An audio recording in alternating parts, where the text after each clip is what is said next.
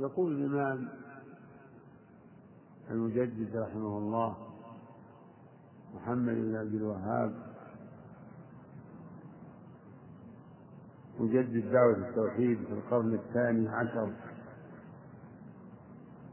في هذه الرسالة القيمة المعروف بالأصول الثلاثة.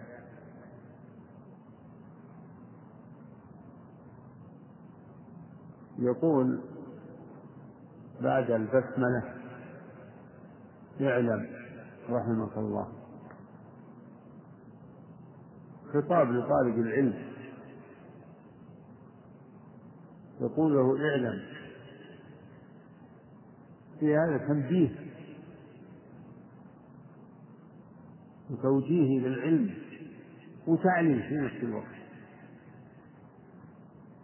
توجيه إلى العلم اعلم في ضمن ذلك يعني تعلم. واجتهد في العلم.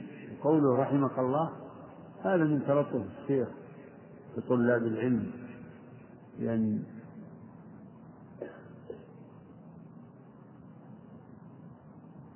وذلك بالدعاء لهم.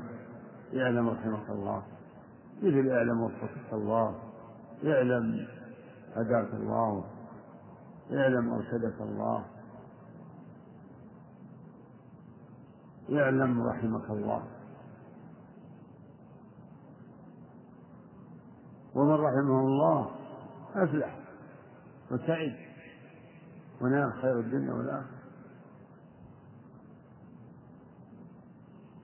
يقول إنه يجب علينا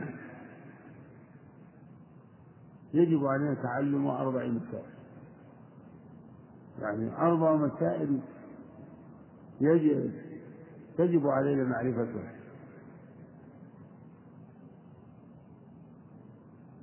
يجب علينا أن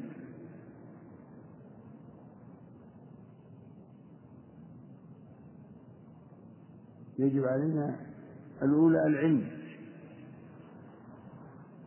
يجب على الإنسان أن يتعلم.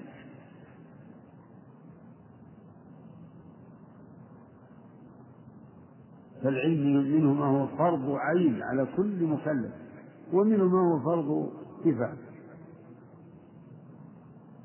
الأولى العلم. والعلم يشمل هذه الجوانب الثلاث العلم معرفة الله يعني بأسمائه وصفاته.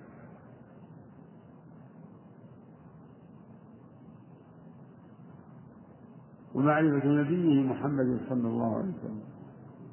ومعرفة دين الإسلام الذي وهذه المعارف الثلاثة هي الأصول الثلاثة التي سيتكلم عنها الشيخ بتفصيل. هذه المعارف الثلاثة ستأتيكم في درس مستقل مجملة ثم مفصلة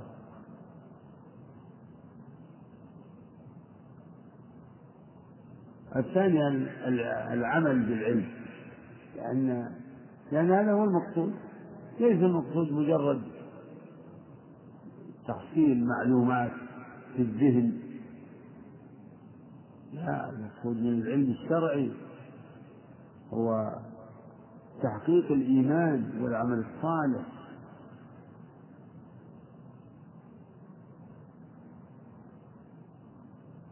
هذا هو المقصود من العلم.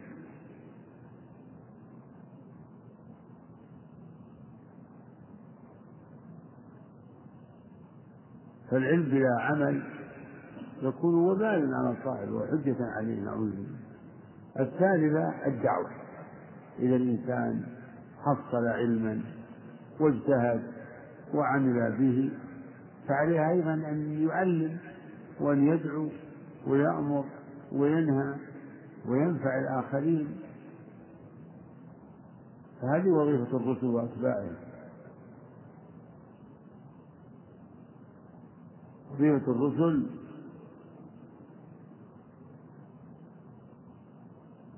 الدعوة إلى ما جاءوا به إلى ما أوحى الله به إليهم فإنهم يعملون به ويدعون إليه. والرابعة الصبر. لا بد من صبر. من تصدى لدعوة الناس وأمر الناس ونهي الناس عما تعودوه من الأمور. لا بد أن يحصل منهم أذى. يؤذونه بالكلام يؤذونه بالأفعال فلا بد من صبر وهكذا قال الله للرسل يقول الله لنبيه ولقد كذبت رسل من قبلك فصبروا على ما كذبوا وأوذوا وأوذوا صبروا على ما كذبوا وأوذوا حتى أتاهم نصرنا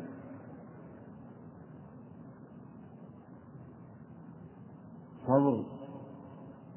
قائع هو, هو أساس القيام بالمهمات والأعمال الصالحة الأعمال المجيدة. هذه أربع المسائل. هذه هي الأمور العظيمة المهمة. إذا الإنسان كملها صار من الكمل.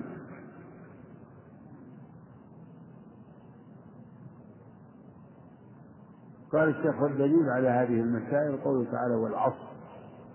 هذه السورة ثلاث آيات. الأولى قوله تعالى والعصر وهذا قسم قسم من الله حلف. والله يقسم بما شاء من خلقه. والعصر هو الزمان المكون من الليالي والأيام والشهور والأعوام العصر. وهو ميدان العمل. العصر هو ميدان العمل عمر الإنسان. هو فرصة العمل.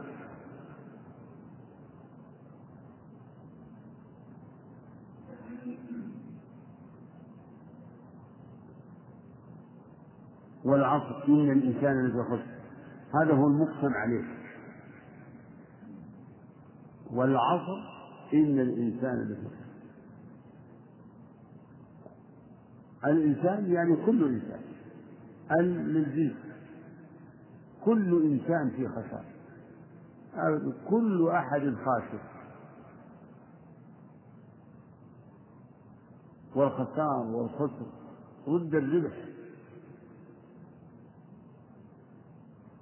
إلا من استثنى الله إلا الذين آمنوا وعملوا الصالحات وتواصوا بالحق وتواصوا بالصبر فمن حقق هذه الأركان الأربعة فاز بالربح العظيم ونجا من الخسران. فحظ الإنسان من الربح بحسب حظه من هذه الخصال الأربعة. إلا الذين آمنوا. الإيمان لا يكون إلا بعلم. إيه. وعملوا الصالحات. وعمل الصالحات هو ثمرة العلم والإيمان. فمن رزق الله العلم والإيمان. عمل الصالحات فعلا للمأمورات وتركا للمنهيات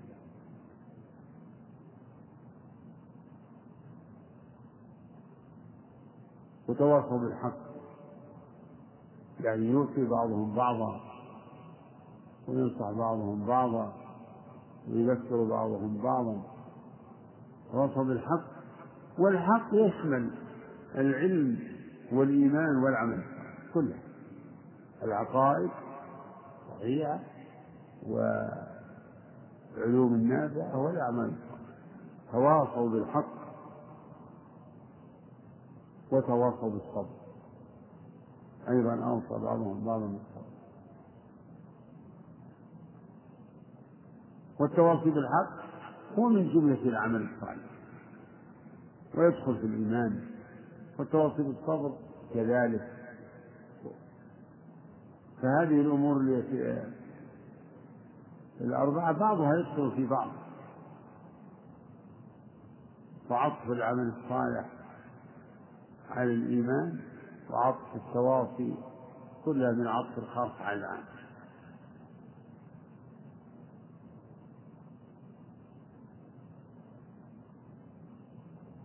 فدلت هذه السورة على المسائل الأربعة التي ذكرها الشيخ. مسألة العلم يدل لها قوله إلا الذين آمنوا. مسألة العمل وعمل الصالحات. ومسألة الدعوة وتواصوا بالحق وتواصوا بالصبر. ومسألة الصبر قوله وتواصوا بالصبر. هذه المسائل الأربع كملتها هذه السورة؟ قال الشافعي رحمه الله الإمام المعروف محمد بن إدريس الشافعي لو ما أنزل الله على خلقه إلا هذه السورة لكفتها يعني إنها سورة موجزة مختصرة لكنها لها دلالة عظيمة. فإنها دلت على أن الناس فريقان خاسر ورابح وفيها ذكر أسباب الربح والفوز والفلاح. وقال الإمام البخاري محمد بن إسماعيل صاحب الصحيح في كتابه الجامع الصحيح في كتاب العلم باب العلم قبل القول العبد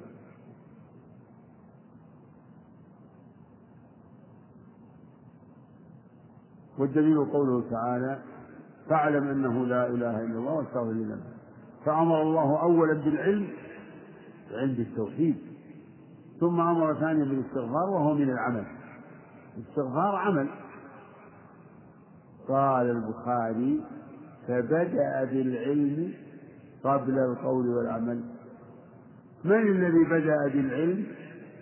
يعني الله في الآية الكريمة. بدأ بالعلم في قوله تعلم قبل القول والعمل المذكور في قوله واستغفر لذنبك. والله أعلم. صلى الله على نبينا الرحمن الرحيم. الحمد لله رب العالمين. صلى الله وسلم على نبينا محمد. قال المؤلف رحمنا رحمنا الله وإياه الشيخ محمد بن عبد الوهاب في كتابه الأصول الثلاثة وأدلتها. قال اعلم اعلم رحمك الله أنه يجب على أنه يجب على كل مسلم ومسلمة تعلم هذه الثلاث مسائل والعمل بهن الأولى أن الله خلق أن الله خلقنا ورزقنا ولم يتركنا هملا بل أرسل إلينا رسولا فمن أطاعه دخل الجنة ومن عصاه دخل النار. والدليل قوله تعالى والدليل قوله تعالى إنا أرسلنا إليكم رسولا شاهدا عليكم كما أرسلنا إلى فرعون رسولا فعصى فرعون الرسول فأخذناه أخذا وبيلا. الثانية أن الله أن الله لا يرضى أن يشرك معه أحد في عبادته لا ملك مقرب ولا نبي مرسل. والدليل قوله تعالى والدليل قوله تعالى وأن المساجد لله فلا تدعوا مع الله أحدا. الثالثة أن الثالثة الثالثة أن الله أن الثالثة أن أن من أطاع الرسول وحد الله. أن من أطاع الرسول وحد الله لا يجوز له موالاة من حاد الله ورسوله لو كان أقرب قريب.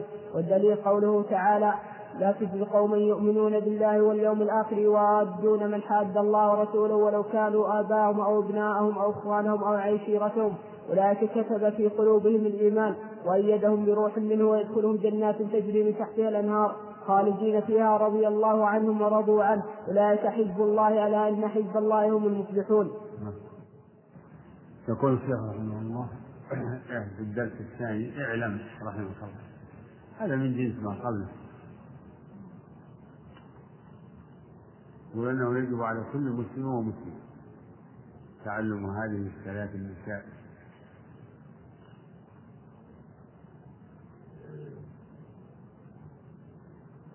الأولى يجب على كل مسلم ومسلم أن يعلم أن الله هو الذي خلقنا ورزقنا ولم يتركنا هملا. يعني مهملين. لا لا نؤمر ولا ننهى ولا يسير على منهج قويم. لكنه سبحانه وتعالى قد أرسل إلينا رسول بالهدى بالحق بالعلم النافع والعمل الصالح. فمن أطاعه دخل الجنة ومن عصاه دخل الجنة. إذا هذه المسألة الأولى معناها الإقرار بتوحيد الربوبية. ومن ربوبيته تعالى إنعامه على عباده ومن وأعظم نعمه على عباده إرسال الرسل وإنزال الكتب. لتعريف العباد بربهم وبحقه عليهم.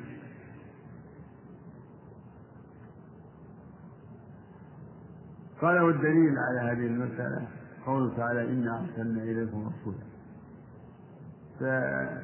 فاستدل على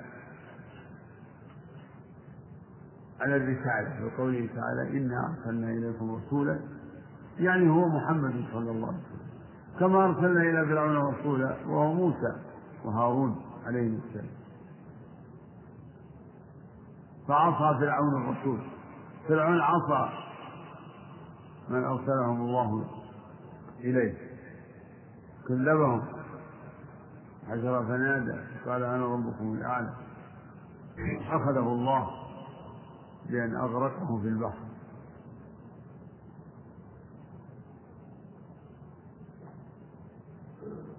فأخذه الله نكال الآخرة والأولى.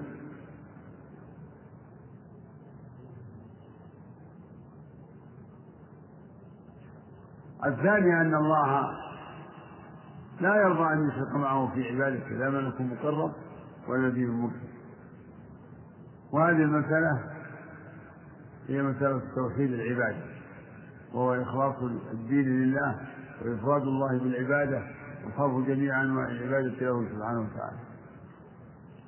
فلا يجوز أن يشرك معه في عبادته. لا ملك مقرب ولا نبي مرسل فما الظن بمن دونهما؟ إنما من دونهما من باب أولى. قال تعالى وأن المساجد لله فلا تدعوا مع الله أحد فنهى عن دعاء غيره سبحانه وتعالى. فلا تدعوا مع الله أحد لا تدعوا أحدا مع الله بل ادعوا الله وحده. ادعوا الله وحده لا شريك اعبده وحده لا شريك له.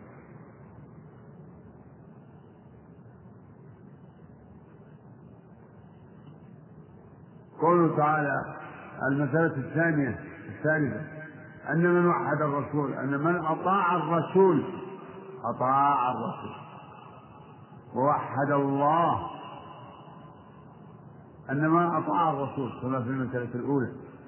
ووحد الله كما في المسألة الثانية. لا يجوز له موالاة من حاد الله ورسوله. لا يجوز له أن أن أن يحب أعداء الله.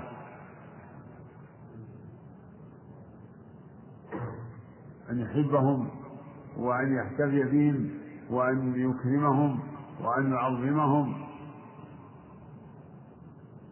فيجب له موالاة من من حاد الله ورسوله. يعني من الكفار. والفجار من حاد الله ورسوله. والمحادة تطلق على المخالفة الشديدة ويعبر عنها بالمشاقة. ذلك بأنهم شاقوا الله ورسوله. ومن يشاقق الله ورسوله فإن الله شديد العقاب. والدليل على المسألة الثالثة قوله تعالى لا تجد قوما يؤمنون بالله واليوم الآخر يوادون من حد الله. أبدا. لا تجد قوما مؤمنين يوالون الكافرين. لأن الإيمان يمنع من ذلك. قال الله تعالى ولو كانوا آه ولو كانوا يؤمنون بالله ورسوله ولو كانوا يؤمنون بالله وما أنزل إلى الرسول. يقول سبحانه وتعالى أولئك أصحاب النار هم فيها ولو كانوا يؤمنون بالله والرسول. ولو كانوا يؤمنون بالله والرسول. ولو كانوا يؤمنون بالله نعم. والنبي وما أنزل. ثلاث ثلاث ولو كانوا يؤمنون بالله والنبي وما أنزل إليه ما اتخذوهم أولياء. لكنهم لا يؤمنون فاتخذوهم أولياء. هذا الكلام يعود إلى الذين قال الله فيهم. ترى كثيرا منهم يتولون الذين كفروا لبئس ما قدمت لهم أنفسهم أن سخط الله عليهم وبالعذاب هم خالدون. ولو كانوا يؤمنون بالله والنبي وما أنزل إليه وما أنزل إليه ما اتخذوهم أولياء ولكن كثيرا منهم فاسقون وهنا قال لا تجد قوما يؤمنون بالله واليوم الآخر يوادون من حاد الله ورسوله. فإذا وجدنا من يواد ويوالي ويعظم الكافرين حادين لله ورسوله علمنا انهم ليسوا المؤمنون لا لا يكونون كذلك. قال الله ولو كانوا آباءهم أو أبناءهم. قال في الآية الأخرى يا أيها الذين آمنوا لا تتخذوا آباءكم وإخوانكم أولياء إن استحبوا الكفر على الإيمان. ومن يتولهم منكم فأولئك هم الظالمون. ولو كانوا اباءهم وابناءهم وإخوانهم وعشيرتهم. أولئك كتب في قلوبهم الإيمان. هؤلاء المؤمنون الصادقون المعادون لأعداء الله. هؤلاء هم الذين كتب الله الإيمان في قلوبهم وأيدهم بروح منه.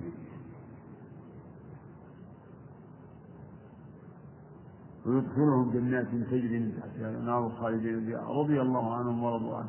أولئك حزب هؤلاء حزب الله.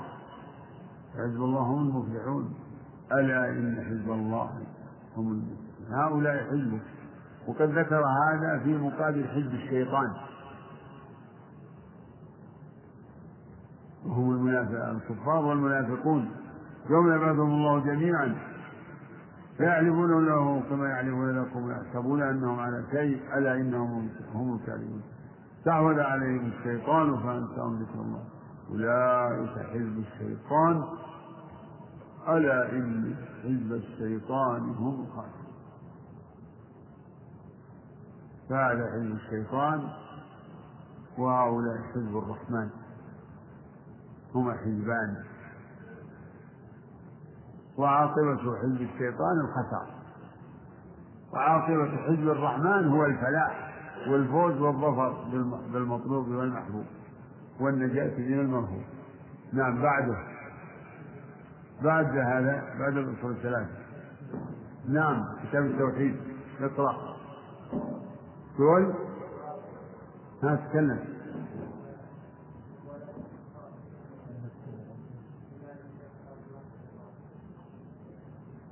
أجل؟ لأن لأن الإيمان بالله توحيدة وإخلاص العبادة له. تقتضي الكفر بما يعبد من دونه والبراءة من المشركين وشركهم نعم. نعم. بسم الله الرحمن الرحيم. الحمد لله رب العالمين وصلى الله وسلم على حبيبنا ونبينا محمد. قال المؤلف رحمنا الله واياه اعلم ارشدك الله لطاعته أن الحنيفية ملة إبراهيم ان تعبد الله وحده مخلصا له الدين. وبذلك أمر الله جميع الناس خلقهم لها كما قال تعالى ما خلقت الجن والإنس إلا ليعبدون معنى يعبدون يوحدون وأعظم ما أمر الله به التوحيد وهو معرفة وأعظم ما أمر الله به التوحيد وهو إفراد الله بالعبادة. وأعظم ما نهى عنه الشرك وهو دعوة غيره معه والدليل قوله تعالى واعبدوا الله ولا تشركوا به شيئا. الحمد لله. وقل الشيخ رحمه الله اعلم ارشدك الله. هذا الذي يتلى قبله. اعلم أمر بالعلم توجيه وتنبيه وتعليم. اعلم ارشدك الله. ارشدك الله لطاعته. يعني وفقك الله لطاعته وهداك لطاعته.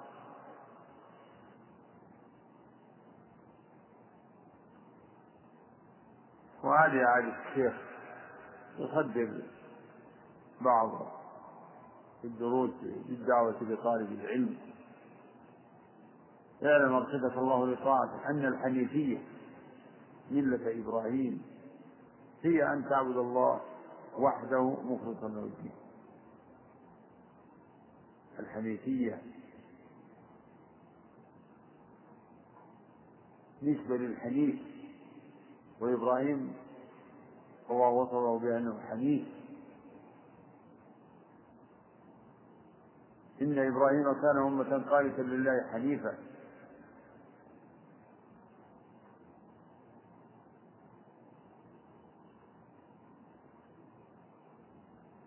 وفي هذا الحديث بعثت بالحنيفية السمحة.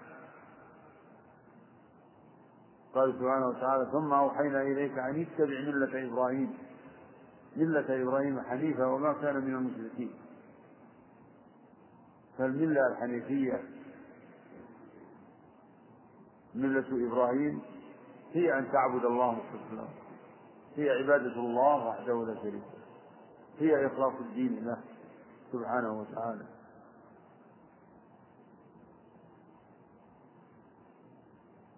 يقول الشيخ وبذلك أمر الله جميع الناس.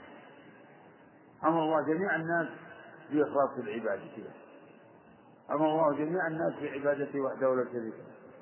كما قال تعالى يا أيها الناس اعبدوا ربكم الذي خلقكم. إلى قوله فلا تجعلوا لله أندادا وأنتم تعلمون.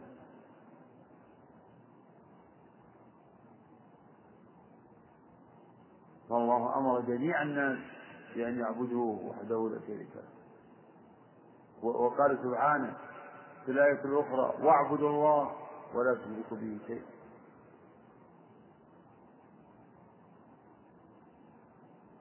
وقال ولقد بعثنا في كل أمة رسولا أن يعبدوا الله واجتنبوا الطاغوت.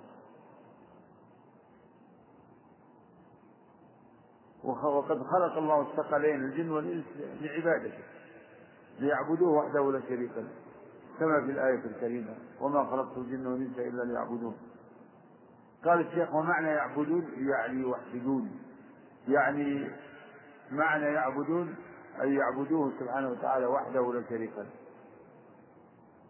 كما قال الشيخ في موضع آخر فإن العبادة لا تسمى عبادة إلا مع التوحيد. فإذا دخل فالعبادة إذا دخلها الشرك أفسدها ولم تكن عبادة. فمن فمن عبد مع الله غيره فإنه لا يعد عابدا لله لا يعتد بعبادته ولا تعتبر عبادته شيئا. المشركون يعبدون الله ويعبدون معه غيره فعبادتهم لله لغو.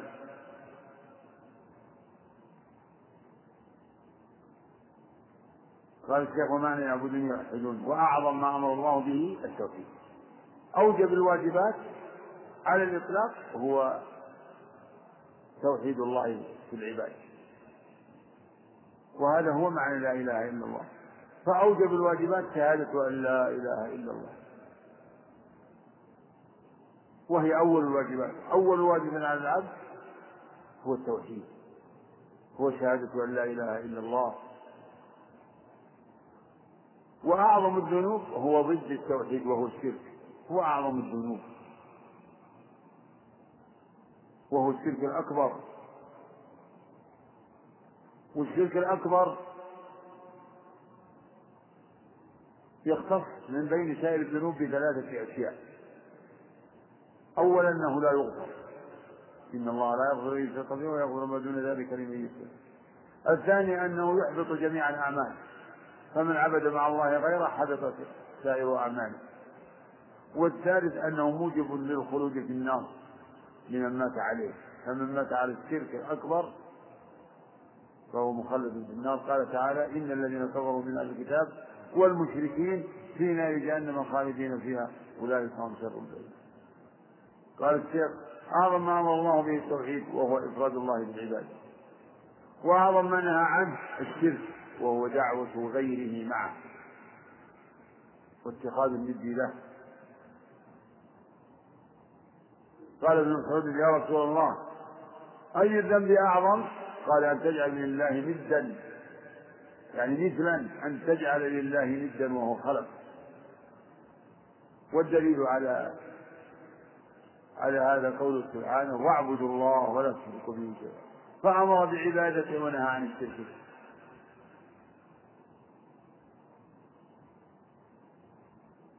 فيجب على كل مسلم أن يجتهد في تحقيق التوحيد وأن يحذر من الشرك الأكبر.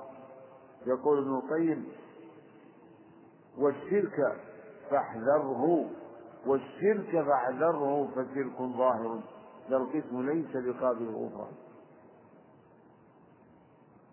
نعم من اللي بعده؟ نعم يقص نبينا محمد وعلى آله وصحبه.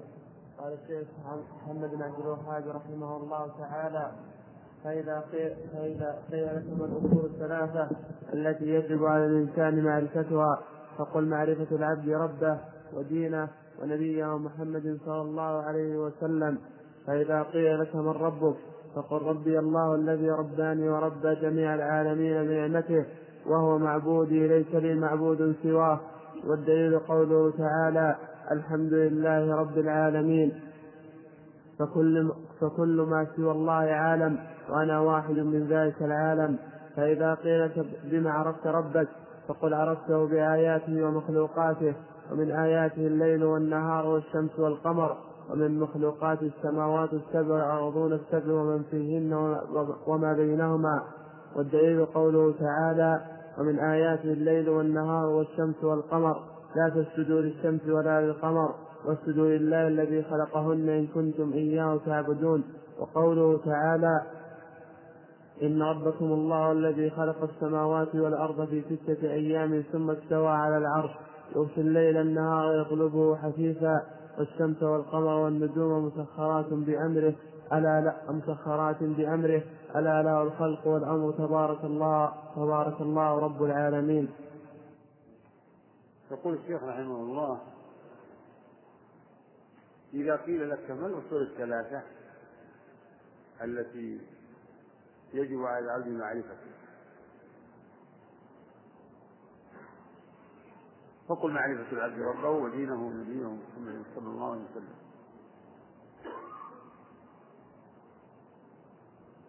هذه هي الأصول التي سميت بها هذه الرسالة. الأصول الثلاثة أو ثلاثة الأصول أصول الثلاثة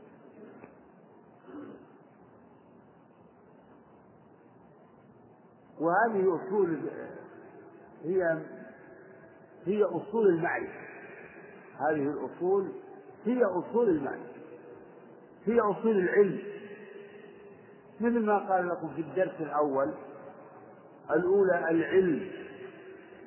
وهي معرفة وهي معرفة الله ومعرفة نبيه ومعرفة دين الإسلام بالأدلة نفسها هي أصول العلم أو أصول المعرفة. يعني أصول العلم الشرعي أصول المعرفة الصحيحة.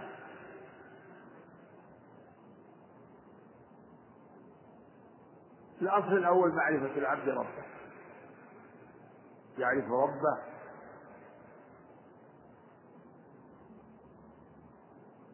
أنه الله. الخالق لكل شيء. المتفضل على عباده بجميع النعم. المستحق للعبادة. يعرف ربه. ونبيه. معرفة العبد ربه ودينه. الأصل الثاني معرفة الدين. الدين الذي بعث الله به رسوله دين الإسلام.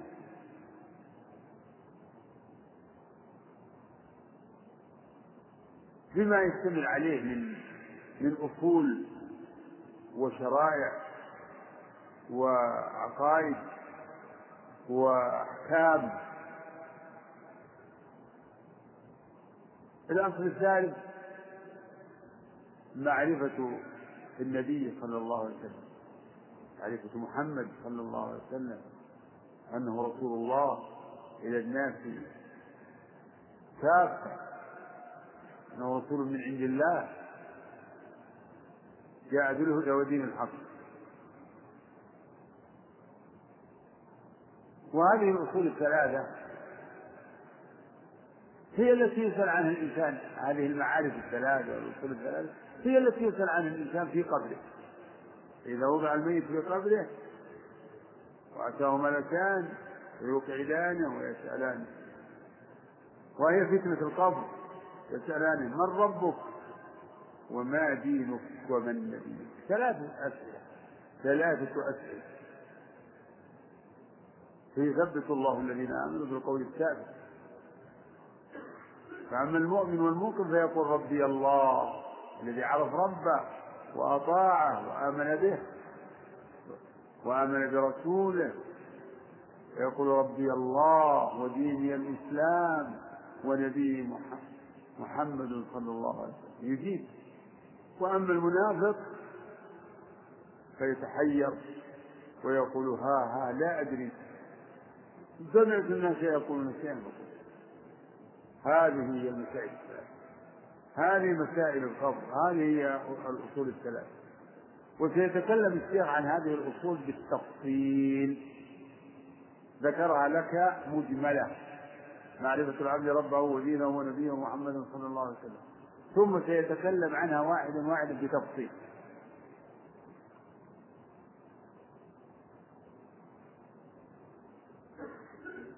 وقد يعني أورد ذكر هذه الأصول وبعض ما يتعلق بالأصل الأول بطريقة السؤال والجواب. وطريقة السؤال والجواب طريقة يعني تعليمية جيدة ومفيدة. فقال لك في الأول إذا قيل لك من ربك؟ هذا سؤال. إذا قيل لك ما الأصول الثلاثة؟ فقل فذكر لك السؤال والجواب. ثم انتقل للكلام على الأصل الأول لكن بطريقة السؤال. فإذا قيل لك من ربك هذا الشروع في الأصل الأول. يعني بدل أن يقول الأصل الأول كذا صاغه بطريقة السؤال. فإذا قيل لك من ربك فقل ربي الله الذي رباني يعني خلقني وأن وأنشأني رباني وربى جميع العالمين بنعمه. فالله خالق الإنسان وخالق كل شيء. وهو المنعم على العباد بكل ما لديهم من النعم. وما بكم من نعمة فمن الله. رباني. وهذا المعنى مأخوذ من معنى الرب. فالرب هو كما سيأتي. الرب من معناه من معناه المالك والمنعم والمعبود وكل ذلك حق في رب العالمين. الله هو المالك لكل شيء. وهو خالق كل شيء وهو المنعم بكل النعم وهو المستحق للعباد. قال وهو معبودي ليس لي معبود سواه. دليل قوله تعالى الحمد لله رب العالمين. رب العالمين هذا هو الشاهد. الحمد لله. الثناء كله يستحقه يستحقه سبحانه وتعالى وهو رب العالمين. قال الشيخ وكل ما سوى الله عالم. السماوات والأرض ومن فيهن هذه العالم هذا العالم. يقال له هذا العالم أو هذه العوالم العالم العلوي والعالم السفلي. عوالم كل ما سوى الله عالم. قيل سمي في الموجودات عالما لأنها علامة على خالقها ومدبرها سبحانه وتعالى. قال وكل ما سوى الله عالم وأنا واحد من ذلك العالم. نعم. أنا أيها الإنسان واحد من هذه المخلوقات. واحد من هذه المخلوقات وهذه العوالم التي خلقها رب العالمين سبحانه وتعالى. سؤال ثالث. يقول بما عرفت إذا قيل لك بما عرفت ربك؟ بأي طريق عرفت ربك؟ فقل عرفته بآياته ومخلوقاته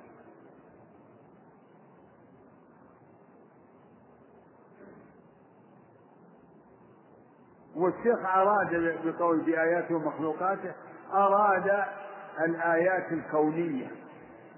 والآيات الكونية هي مخلوقات. فقوله آيات ومخلوقات العطف لا يدل على المغايرة. فالآيات الكونية هي مخلوقات.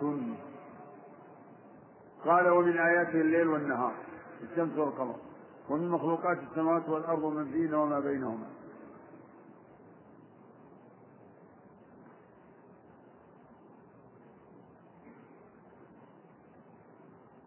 و ولا يخفى أن الليل والنهار والشمس والقمر هي آيات ومخلوقات.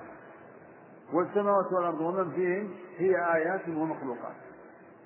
قال الله تعالى ومن آياته خلق السماوات والأرض. وفي الأرض آيات للموقنين. في السماء تكون محفوظة وهم عن آياتها معرضون. فهذه الآيات الكونية. فقل بآياته ومخلوقاته ومن آياته الليل والنهار. ومن مخلوقات السماوات والأرض. والدليل ذكر الآيتين. ومن آياته الليل والنهار والشمس والقمر. لا تسجدوا للشمس ولا للقمر واسجدوا لله الذي خلقهن إذا هن مخلوقات آيات علامات على خالقها وصانعها ومحكي نظامها.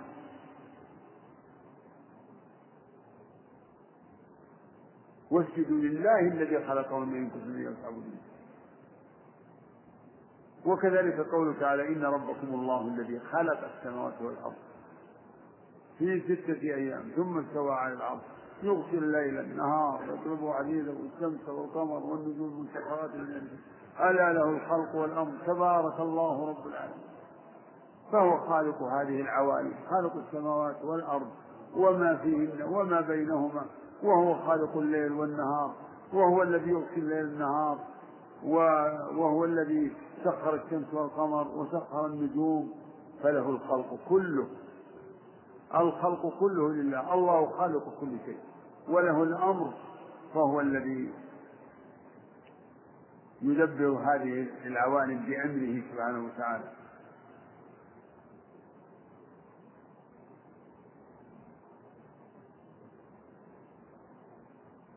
وهذه المعرفة معرفة عقلية معرفة العباد ربهم بآياته معرفة عقلية. لأن من ينظر في هذه الآيات ويتدبر يدرك أن الذي خلقها أن لها خالقا وأن الذي خلقها حكيم وعليم وقدير وعظيم سبحانه وتعالى.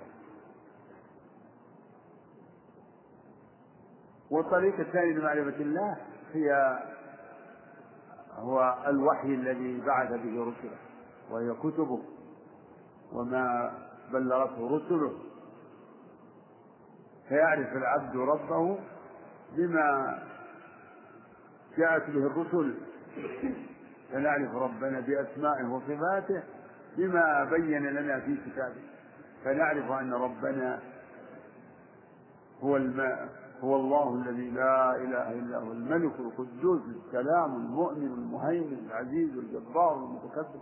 سبحان الله عما هو الله الخالق البارئ المصور له الأسماء هذا فهذا تعريف من ربنا لنا بطريق الوحي والشرع. فالله عرف عباده بنفسه بآياته الكونية وهي المخلوقات وبآياته الشرعية وهي آيات القرآن. الله أعلم. بسم الله الرحمن الرحيم. الحمد لله رب العالمين وصلى الله وسلم على حبيبنا ونبينا محمد. قال المؤلف رحمنا الله وإياه والرب هو المعبود. والدليل قوله تعالى يا أيها الناس اعبدوا ربكم الذي خلقكم والذين من قبلكم لعلكم تتقون الذي جعل لكم الأرض فراشا والسماء بناء وأنزل من السماء ماء فأخرج به من الثمرات رزقا لكم. فلا تجعلوا لله أندادا وأنتم تعلمون. قال ابن كثير رحمه الله تعالى الخالق لهذه الأشياء هو المستحق للعبادة وأنواع العباده التي أمر الله بها. من انواع العباده التي أمر الله بها مثل الإسلام والإيمان والإحسان ومنه الدعاء والخوف والرجاء والتوكل منه الدعاء الخوف والرجاء والتوكل والرغبة والرهبة والخشوع والخشية والإنابة والاستعانة والاستغاثة والاستعانة والاستعاذة والاستغاثة والذبح والنفس وغير ذلك من أنواع العبادة التي أمر الله بها كلها لله تعالى. كلها لله تعالى والدليل قوله تعالى وأن المساجد لله فلا تدعوا مع الله أحدا فمن خرط منها شيئا لغير الله فهو مشرك كافر. والدليل قوله تعالى ومن يدعو مع الله الها آخر لا برهان له به فإنما حسابه عند ربه إنه لا يفلح الكافرون. يقول الشيخ رحمه الله الرب هو المعبود. من معاني الرب المعبود. والرب الخالق لكل شيء المربي لعباده بنعمه هو المستحق للعباده رحمكم الله. هو المستحق للعبادة سبحانه وتعالى. فالرب هو المعبود. يعني هو الإله المستحق للعبادة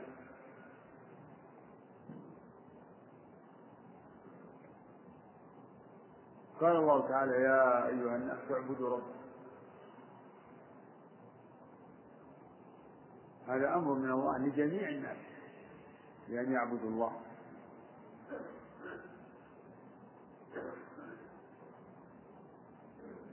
وذكر سبحانه وتعالى المعاني المقتضية لعبادته وهي ربوبيته وأنه خالقهم وخالق آبائهم وخالق السماوات والأرض وهو الذي ينزل الغيث ويخرج الأرزاق. هو الذي خلق هذا كله. ومن هذا شأنه هو المستعد للعبادة فأمر بعبادته ونهى عن عبادة ما سواه. وهذا هو معنى لا إله إلا الله فقوله يا أيها الناس اعبدوا ربكم هذا يتضمن الإثبات إثبات العبادة لله. وقوله فلا تجعلوا لله أندادا يتضمن نفي إلهية ما سوى الله. فلا تجعلوا لله أندادا فإنه تعالى لا ند له. قال ابن كثير المفسر الشهير رحمه الله في تفسيره تفسير القرآن العظيم قال المستحق لهذه الخالق لهذه الأشياء هو المستحق للعبادة نعم. خالق السماوات والأرض الذي جعل السماء بناء أنزل من السماء ماء أخرج به من الثمرات أرزاق من العباد. هو هو الذي يستحق أن يعبد. هذا موجب العقل. فمن عبد مع الله غيره فقد ضل عن الصراط المستقيم وعدل بالله العظيم عدل به. عدل به.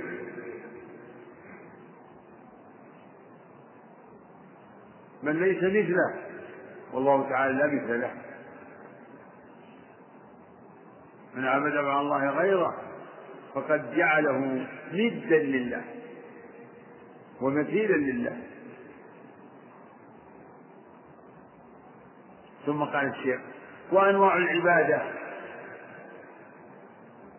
التي أمر الله بها مثل الإسلام والإيمان ومنه الدعاء والخوف والرجاء وعد أنواع العبادة.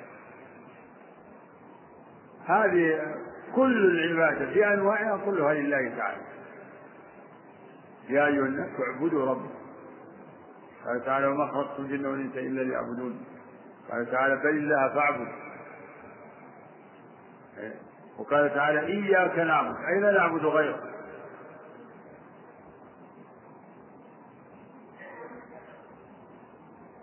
والعبادة أنواع كثيرة. منها أعمال قلبية. من الخوف والرجاء والتوكل والرغبة والرهبة.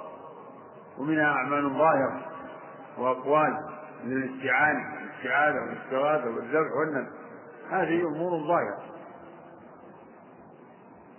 ومنها الركوع والسجود والصيام والحج والجهاد كلها أنواع العبادة. ولهذا قال الشيخ وغير ذلك من أنواع العبادة التي أمر الله بها.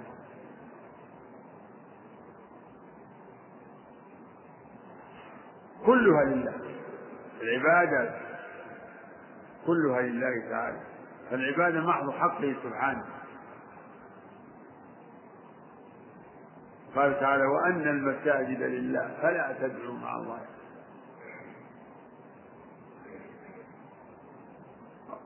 السجود لله وحده والصلاة لله وحده.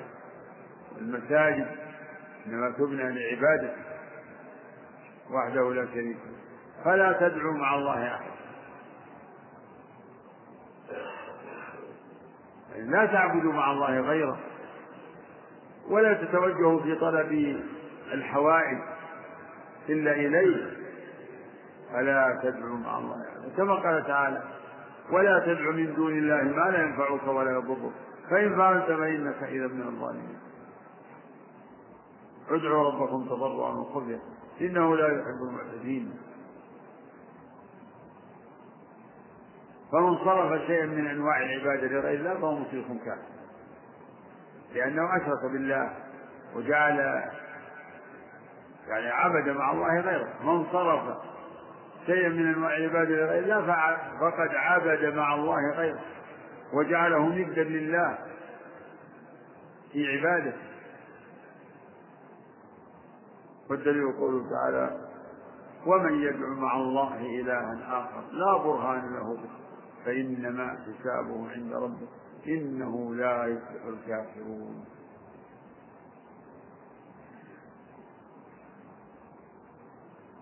قال تعالى واعبدوا الله ولا تشركوا به شيئا. قال تعالى لئن أشركت لا يحبطن عملك ولتكونن من الخاسرين. ولو أشركوا لحبط عنهم ما كانوا فمن صرف شيء من أنواع العبادة لغير الله فهو مشرك كافر وعمله حابط نعم والله أعلم. بسم الله الرحمن الرحيم. والصلاة والسلام على رسول الله نبينا محمد وعلى آله وصحبه. قال الشيخ محمد بن عبد الوهاب رحمه الله تعالى وفي الحديث الدعاء مخ العبادة. والدليل قوله تعالى وقال ربكم ادعوني أستجب لكم. إن الذين يستكبرون عن عبادتي عن عبادتي سيدخلون جهنم داخرين.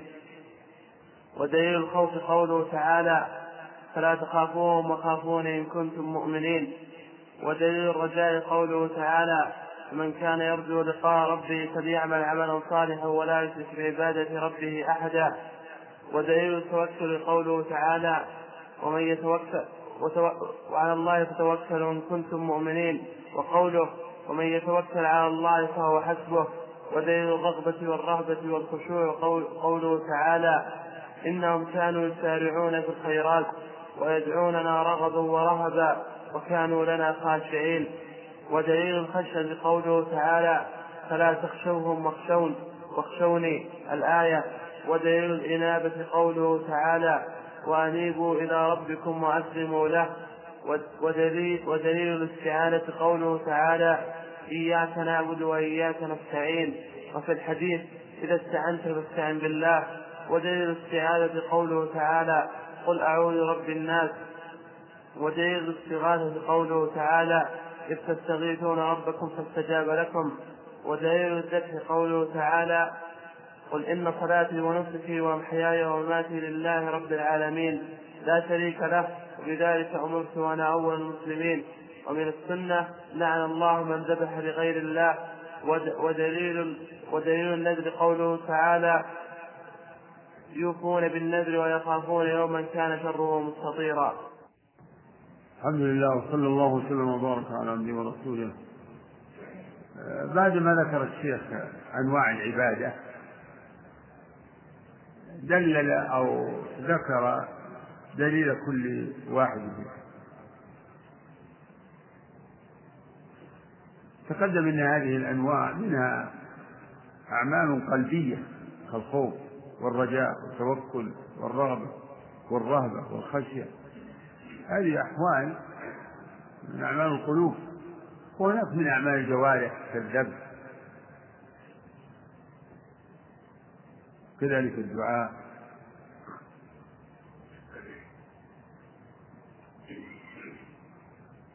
وهذه بعض الأنواع. هناك عبادات أنواع الصيام والركوع والسجود وعبادات أخرى لكن الشيخ ذكر هذه على سبيل المثال ولهذا قال فيما تقدم إلى غير ذلك من العبادة التي من أنواع العبادة التي أمر الله بها. وبعد ذلك قال دليل الدعاء قوله تعالى وقال ربكم ادعوني أستجب لكم. والآيات التي فيها الأمر بالدعاء والثناء على الداعين شديد ادعوا ربكم تضرعا وخفيا. قال ربكم ادعوني أستجب لكم. تعالى وإذا سألك عبادي عني فإني قريب أجيب أجيب دعوة الداعي إذا دعان. وفي الحديث الدعاء نص العبادة.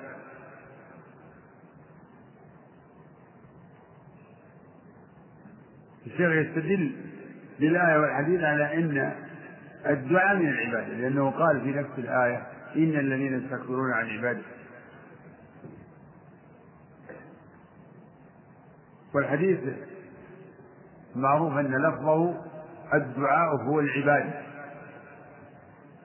والدعاء يقسمه العلماء قسمين دعاء يعني دعاء المسألة كقول العبد اللهم اغفر لي اللهم ارحمني اللهم هدني ودعاء عبادة وهي سائر العبادات. دعاء مسألة ودعاء عبادة. دعاء مسألة فالصلاة دعاء والصيام دعاء الحج دعاء والذكر كله دعاء. يعني دعاء عبادة. دعاء المسألة هو الطلب الصريح. اهدنا الصراط المستقيم. اغفر لي ولوالدي. ودليل الخوف قوله تعالى فلا تخافوهم وخافوني إن كنتم مؤمنين. فأمر الله بالخوف. خوف الله. من من من أجل أحوال القلوب وأفضل أعمال القلوب لأنه يمنع صاحبه من الاقدام على معصية الله. فيترك المسلم المعصية خوفا من الله. يخاف يخاف سخط الله وعذابه. فالخوف عبادة لله. و وفي معنى الخوف الخشية والرهبة معانيها متقاربة الخوف والخشية والرغبة وكلها جاءت جاء ذكرها في القرآن. فلا تخشوا الناس واخشون فلا تخافوهم وخافون إن الذين هم من خشية ربهم مشفقون والذين هم بآيات ربهم يؤمنون. وآيات كثيرة في ذكر الخوف. وأما الخوف من من الخلق فهو مذموم. منه ما هو معصية ومنه ما هو شرك. فخوف خوف من الأوثان من من من الأموات. اعتقاد أنهم يعلمون الغيب وأنهم يؤثرون يعني بالنفع والضر. هذا شرك. وأما خوف المخلوق يعني خوف الأسباب المؤذية فهذا خوف طبيعي كما يخاف من العدو أو من السبع أو من غير ذلك من الأمور التي تضره هذا اسمه خوف طبيعي. ومن أنواع العبادة التوكل وهو الاعتماد على الله.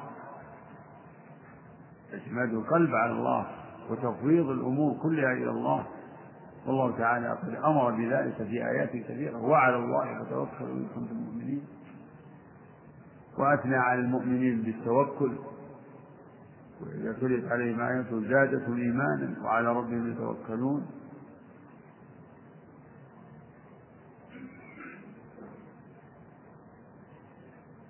وقال تعالى ومن يتوكل على الله فهو حسبه. هكذا يجب على العبد أن يتوكل على الله ولا ولا يتوكل على سواه. ومن أعمال القلوب كذلك. الرهبة وتقدم والخشية ومعناها واحد وكذلك الرجاء. الرجاء وهو الطمع في في الفضل العفو رحمة. كما قال تعالى جمع الله بين هذين الوصفين الخوف والرجاء في قوله انهم كانوا يسارعون في الخيرات ويدعون الله رغبا ورهبا وقال تعالى تتجافى جنوبهم عن المضاجع يدعون ربهم خوفا وطمعا. الطمع هو الرجاء. قال تعالى يدعون يبتغون إلى ربهم الوسيلة ويرجون رحمته ويخافون عذابه. فالرجاء هو طلب المحبوب والخوف هو كراهة يعني الحذر الحذر من المرهوب والمكروه. والخوف من الله والخوف من عذابه ومن سخطه والرجاء ورجاؤه رجاء رحمته وعفوه وكرمه. ومن ذلك التعوذ الاستعانة. والاستعانة والاستغاثة. فالاستعانة طلب العون والاستعانة طلب العياد والعصمة. والاستغاثة طلب الغوث. والسين والثالث طلب إذا قال العبد استعين أستعين الله كما قال تعالى إياك نعبد وإياك نستعين معنى أطلب منك يا الله أطلب العون منك يا الله. الاستعاذة طلب العياد عصمة. أستعيذ بالله أو تقول أعوذ بالله. كما قال تعالى قل أعوذ برب الفلق قل أعوذ برب الناس. إذا قرأت القرآن فاستعذ بالله يعني قل أعوذ بالله من الشيطان الرجيم. ودليل الإنابة قوله تعالى وأنيبوا إلى ربكم وأسلمون. الإنابة هي الرجوع إلى الله. في كل الأمور.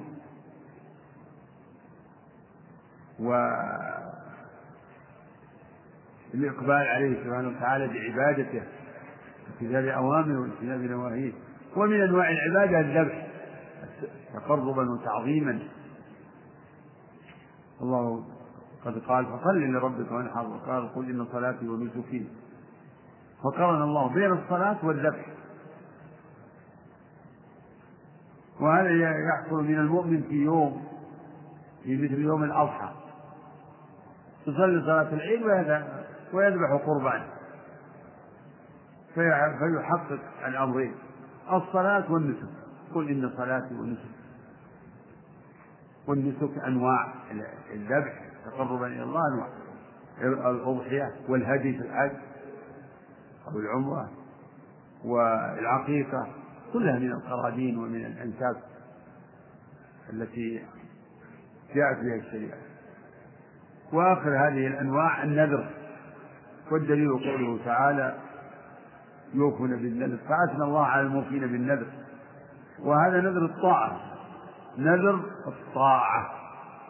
لقوله عليه الصلاة والسلام من نذر أن يطيع الله فليطعه أما نذر المعصية فلا يجوز الوفاء به.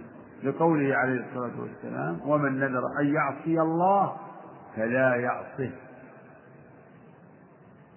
فإذا نذر الإنسان أن يفعل طاعة لله عليه أن أصوم يوم أو لله أن يتصدق بكذا من المال؟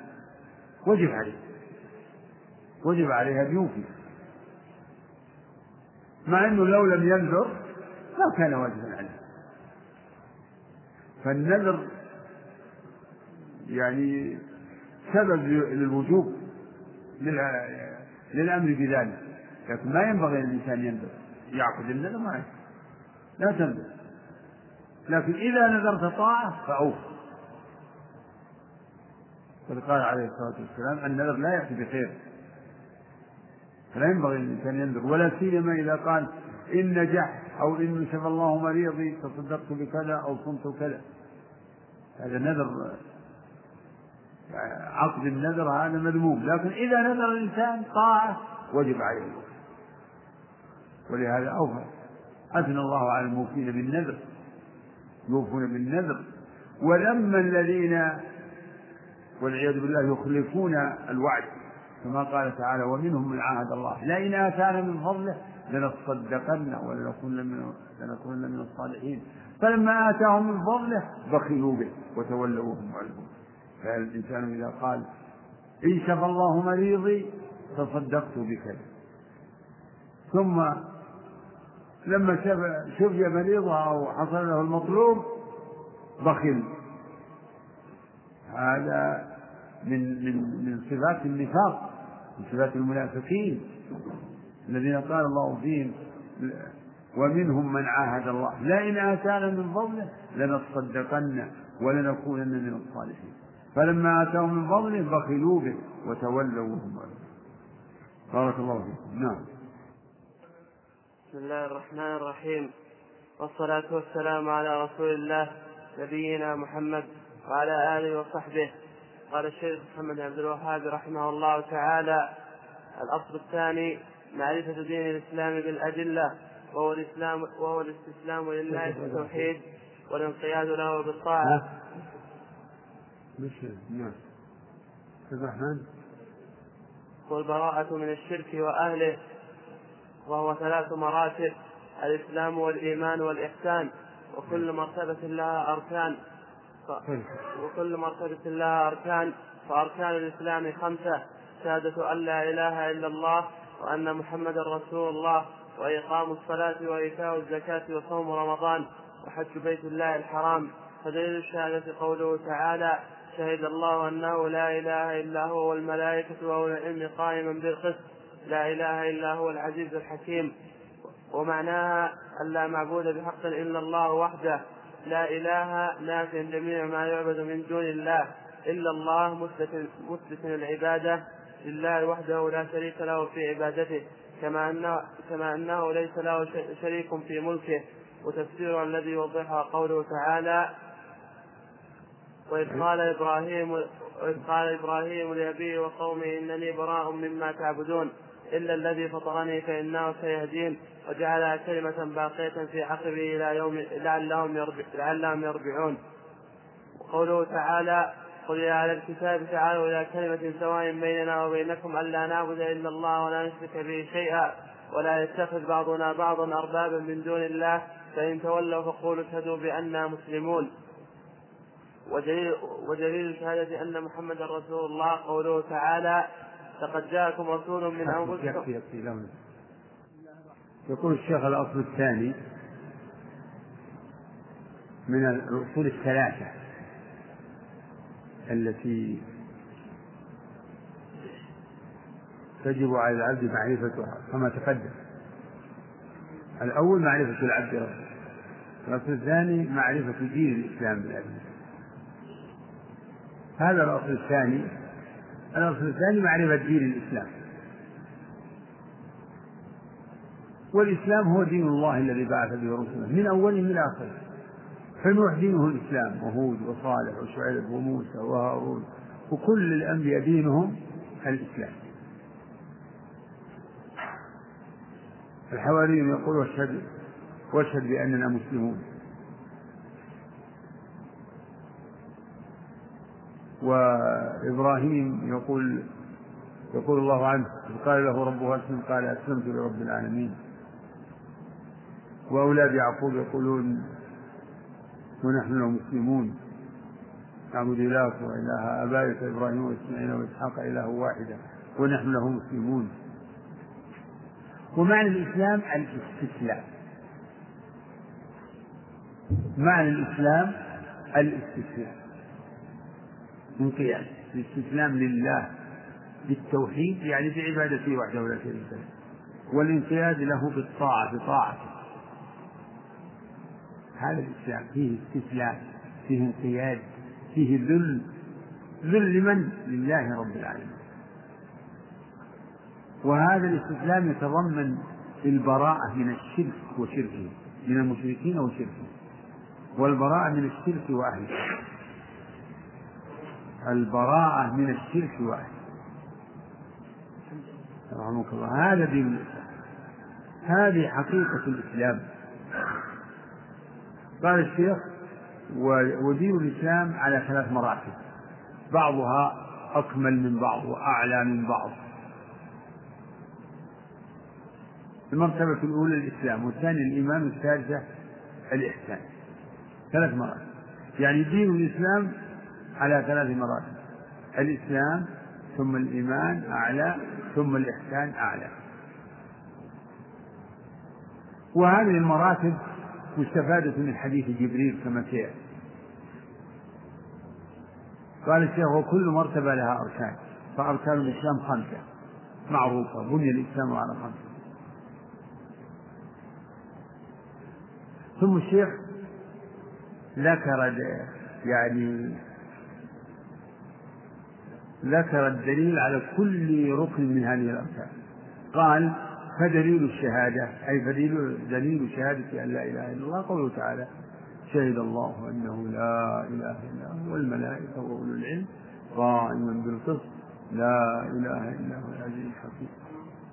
وقال تعالى وما أرسلنا من قبلك من رسول إلا نوحي إليه أنه لا إله إلا أنا فاعبدون. قال تعالى إياك نعبد وإياك نستعين. والأدلة على هذا كثيرة. دليل الشهادة.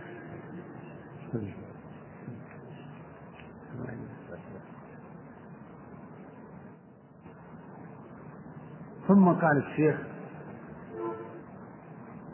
ومعنى لا إله إلا الله معناها لا معبود بحق إلا الله.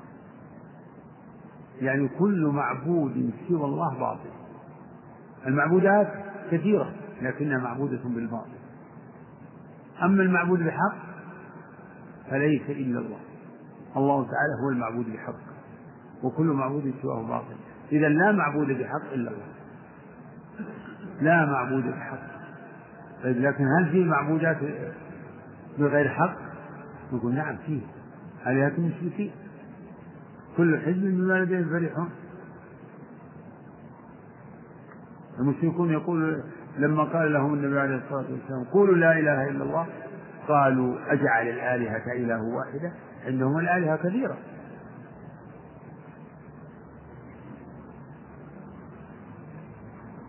ثم الشيخ يبين إن إن لا إله إلا الله مكونة من نفي وإثبات.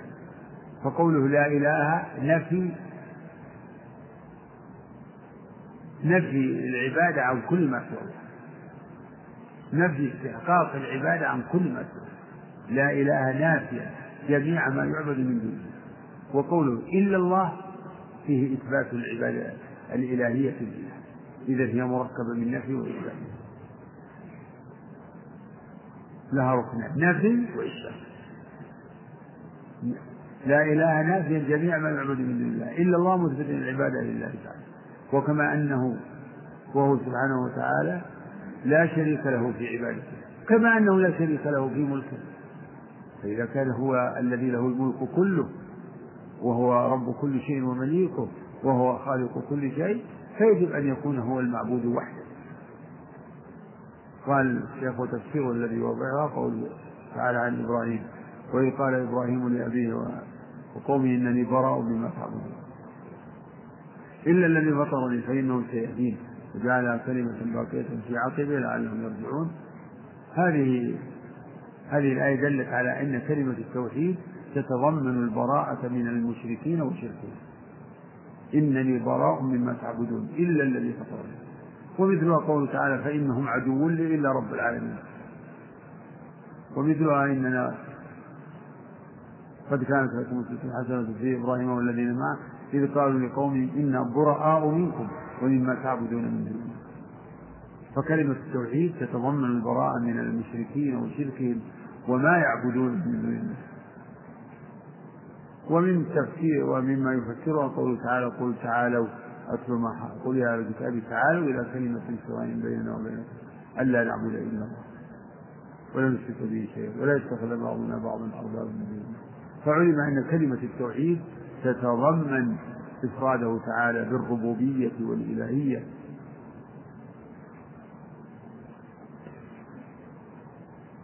فلا يتخذ الناس بعضهم بعضا أربابا من دون الله ولا يعبد الناس بعضهم بعضا ولا يعبد الناس أحدا غيره.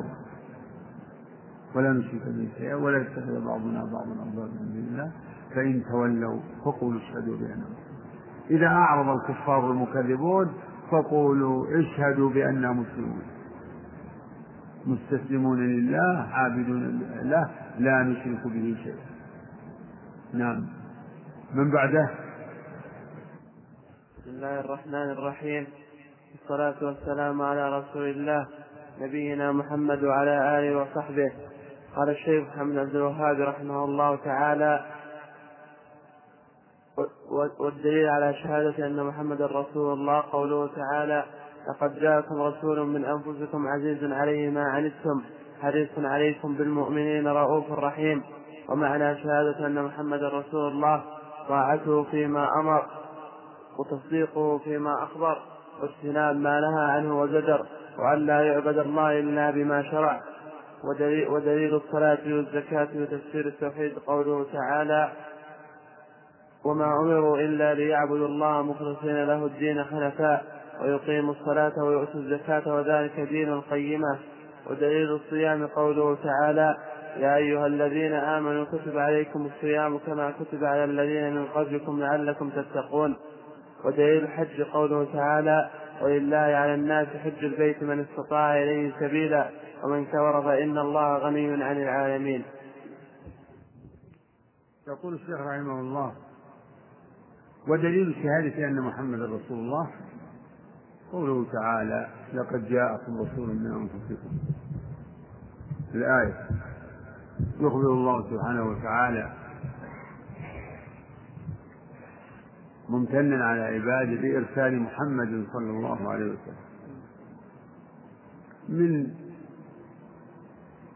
من الناس من أنفسهم يعرفونه يعني المعنى منكم. لقد جاءكم رسول منكم. تعرفونه تعرفون نسبه وتعرفون سيرته. لقد جاءكم رسول من أنفسكم. عزيز عليه ما عنتم يعني يشق عليه الذي يشق عليكم. حريص عليكم يعني على هدايتكم. بالمؤمنين الرؤوف الرحيم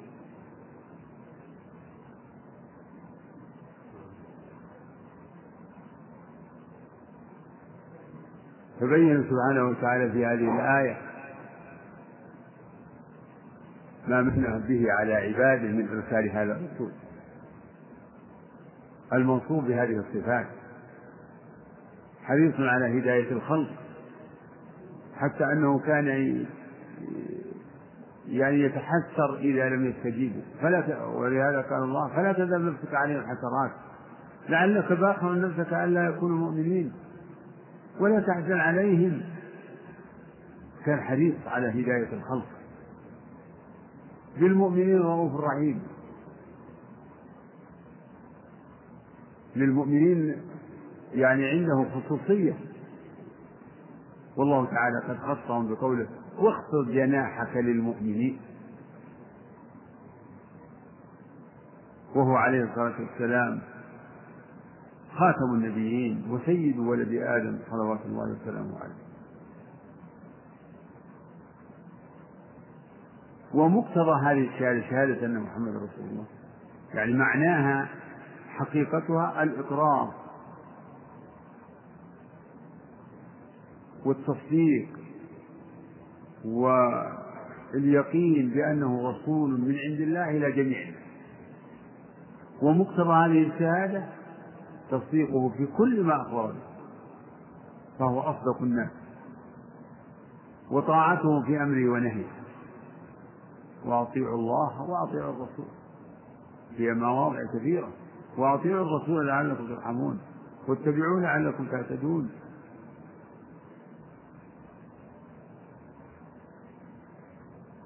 وأن لا يعبد الله إلا بما شرع. عبادة الله لا بد فيها من شرطين الإخلاص لوجه الله و وموافقة أمر الله ورسوله موافقة الأمر. وأن لا يعبد الله إلا بما شرع. فمن عبد الله بغير شرع بغير شرعه بغير ما جاء به الرسول فعمله باطل وهو البدعة البدع هي المحدثات وشر الأمور المحدثات. فهذا مقتضى شهادة أن محمد رسول الله. تصديقه في كل ما أخبر به طاعته في أمره ونهيه التقيد في عبادة الله بمتابعته عليه الصلاة والسلام. قال الشيخ ودليل الصلاة والزكاة في تفسير التوحيد. قوله تعالى وما أمروا إلا ليعبدوا الله مخلصين له الدين حنفاء ويقيموا الصلاة ويؤتوا الزكاة وذلك دين القيم. هذه الثلاثة هي أعظم أركان الإسلام وأول أركان الإسلام. والله يجمع بينها وكذلك في السنة هذه الثلاثة كما قال تعالى فإن تابوا وأقاموا الصلاة. تابوا يعني من الشرك. وأقاموا الصلاة وآتوا الزكاة فإخوانكم في الدين. ونفصل الآيات لقوم يعلمون. فأعظم هذه الأصول عبادة الله وحده لا شريك له. وإخلاص الدين. ثانيها إقام الصلاة. الصلوات الخمس هي عمود الإسلام وهي أوجب الواجبات بعد التوحيد. والزكاة هي قرينتها في القرآن. الصلاة والزكاة قرينتان في كتاب الله وسنة رسوله عليه الصلاة والسلام. فالصلاة هي حق الله على عباده في كل يوم وليلة خمس صلوات. خمس صلوات كتبهن الله على العباد. في كل يوم وليلة. والزكاة حق المال. يعني حق الله الذي جعله على عباده في أموالهم. قال في حديث معاذ فإنهم أطاعوا بذلك فاعلموا أن الله فرض عليهم صدقة تؤخذ من أغنيائهم فترد في فقرائهم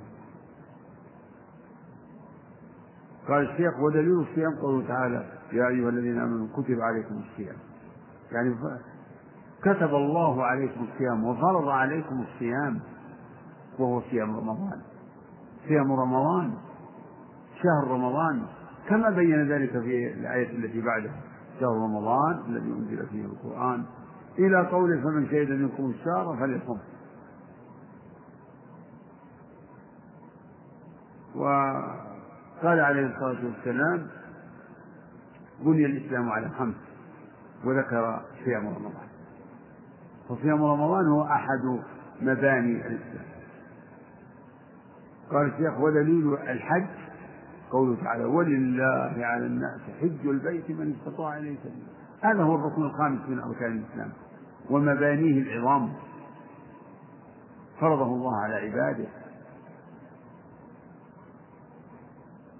على المستطيع. ولله على الناس حج البيت من استطاع إليه سبيلا. فهذه أصول الإسلام الظاهرة. هذه أصول الدين الظاهرة.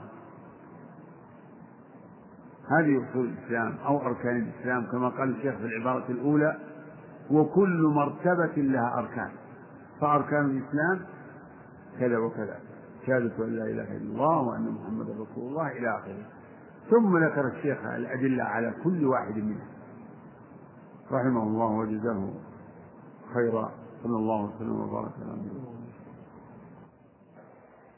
بسم الله الرحمن الرحيم. والحمد لله رب العالمين.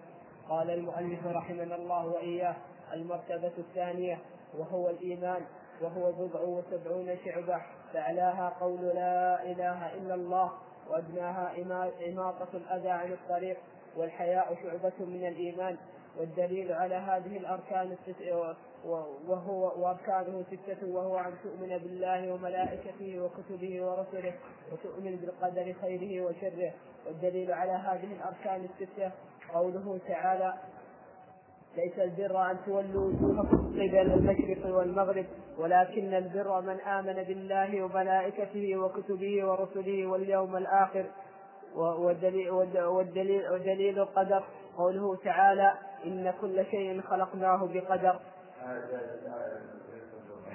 ليس البر أن تولوا وجوهكم قبل المشرق والمغرب ولكن البر من آمن بالله وملائكته لا واليوم الآخر. ولكن البر من آمن بالله واليوم الآخر وملائكته والملائكة. والملائكة والكتاب والنبيين. نعم. الآية. ودليل. ودليل, ودليل القدر قوله تعالى إن كل شيء إنا. إنا كل شيء خلقناه بقدر. حسن. يقول الشيخ رحمه الله المرتبة الثانية من مراتب الدين الإيمان. وهي أعلى من التي قبلها.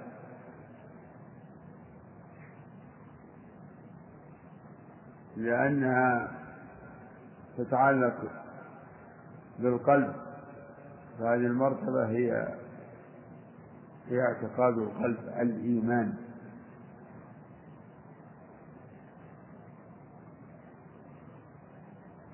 قال الشيخ والإيمان وهو بضع وستون شعبة فأعلاها قول لا إله إلا الله وأدناها إماطة الأذى عن الطريق. والحياة شعبة من الإيمان وهذا نص حديث.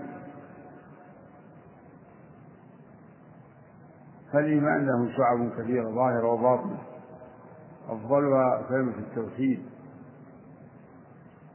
لا إله إلا الله. هذه أصل دين الرسل كلهم من أولهم إلى آخرهم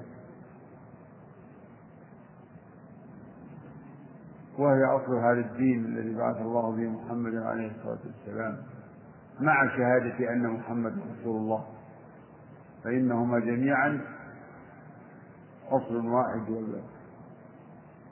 و وبناء واحد.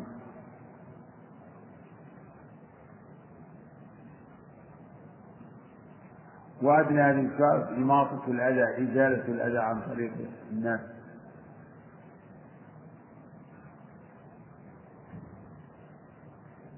وهذا يدل على أن الإيمان قول وعمل وهو مذهب أهل السنة والجماعة. قال الشيخ وأركان الإيمان ستة. أركان أصوله قل أصول الإيمان أركان الإيمان.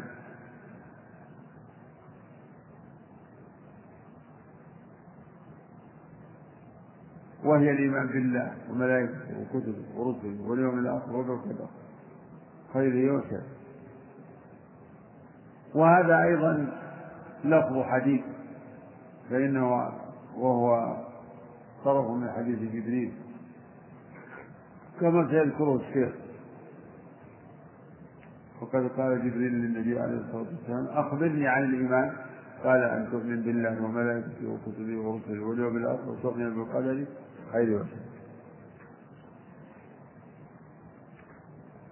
لكن المراد من الإيمان هنا هو الاعتقاد.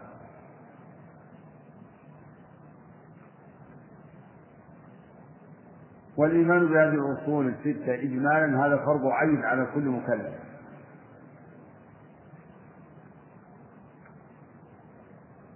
اللهم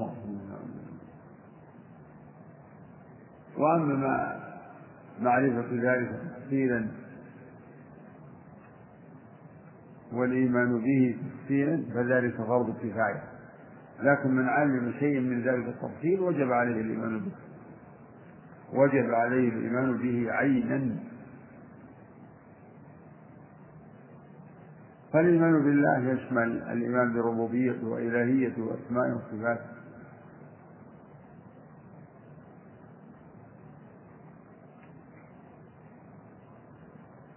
وهو يتضمن الإيمان بأنه تعالى رب كل شيء ومليكه وأنه خالق كل شيء وأن ما شاء كان وما لم لم يكن. وأنه الإله الحق الذي لا يستحق العبادة سواه وأن له الأسماء الحسنى والصفات العلى. وأما الإيمان بالملائكة فإنه يشمل الإيمان بكل ما أخبر الله به ورسوله عن الملائكة من أصنافهم وصفاتهم وأعمالهم. وهذا في القرآن كثير. ومنهم الحفظة الكاتبون ومنهم الحفظة للعبد من بين يديه ومن خلفه. ومنهم الموكلون بقبض أرواح العالمين ومنهم الموكل بإبلاغ الوحي كجبريل عليه السلام. الأصل الثالث الإيمان بالكتب وهذا يتناول الإيمان بكل ما أنزل الله من الكتب ما علمنا منها وما لم نعلم. وقد علمنا أن من كتب الله المنزلة التوراة والإنجيل والزبور والقرآن وهذا هو أفضلها وهو المصدق لها والمهيمن والمهيمن عليها. أصل الرابع الإيمان بالرسل وهكذا يجب الإيمان بالرسل إجمالا وتفصيلا. الرسل الذين قصهم الله فنؤمن بأن لله رسلا كثيرين منهم من قص الله علينا شيئا من أخبارهم ومنهم من لم يقص علينا لم يقص علينا من أخبارهم شيئا. كما قال تعالى رسلا مبشرين ورسلا قد قصصناهم عليك من قبل ورسلا لم نقصصهم عليك كلم الله موسى تكليما فيجب الإيمان بالرسل اجمالا لأن الله أرسل رسلا إلى العباد يأمرونهم بعبادته وحده لا شريك له وينهونهم عن الشرك به ويأمرونهم بالبر التقوى والعمل الصالح وينهونهم عن الكفر والفسوق والعصيان والإثم والعدوان والأصل الخامس الإيمان باليوم الآخر وهو يوم القيامة. والإيمان باليوم الآخر يشمل كل ما يكون بعد الموت من عذاب القبر ونعيم وما بعد ذلك من البعث والنشور والحشر والعرض والميزان وآخر ذلك الجنة والنار. فيجب الإيمان بهذا كله والأصل السادس الإيمان بالقدر. وهو الإيمان بأن الله قدر مقادير الخلق وكتب كل ما هو كل ما سيكون. والإيمان بالقدر يشمل الإيمان بعلم الله السابق لكل شيء. ومن ذلك علمه بأفعال العباد طاعاتهم ومعاصيهم. وكذلك الإيمان بكتابته للمقادير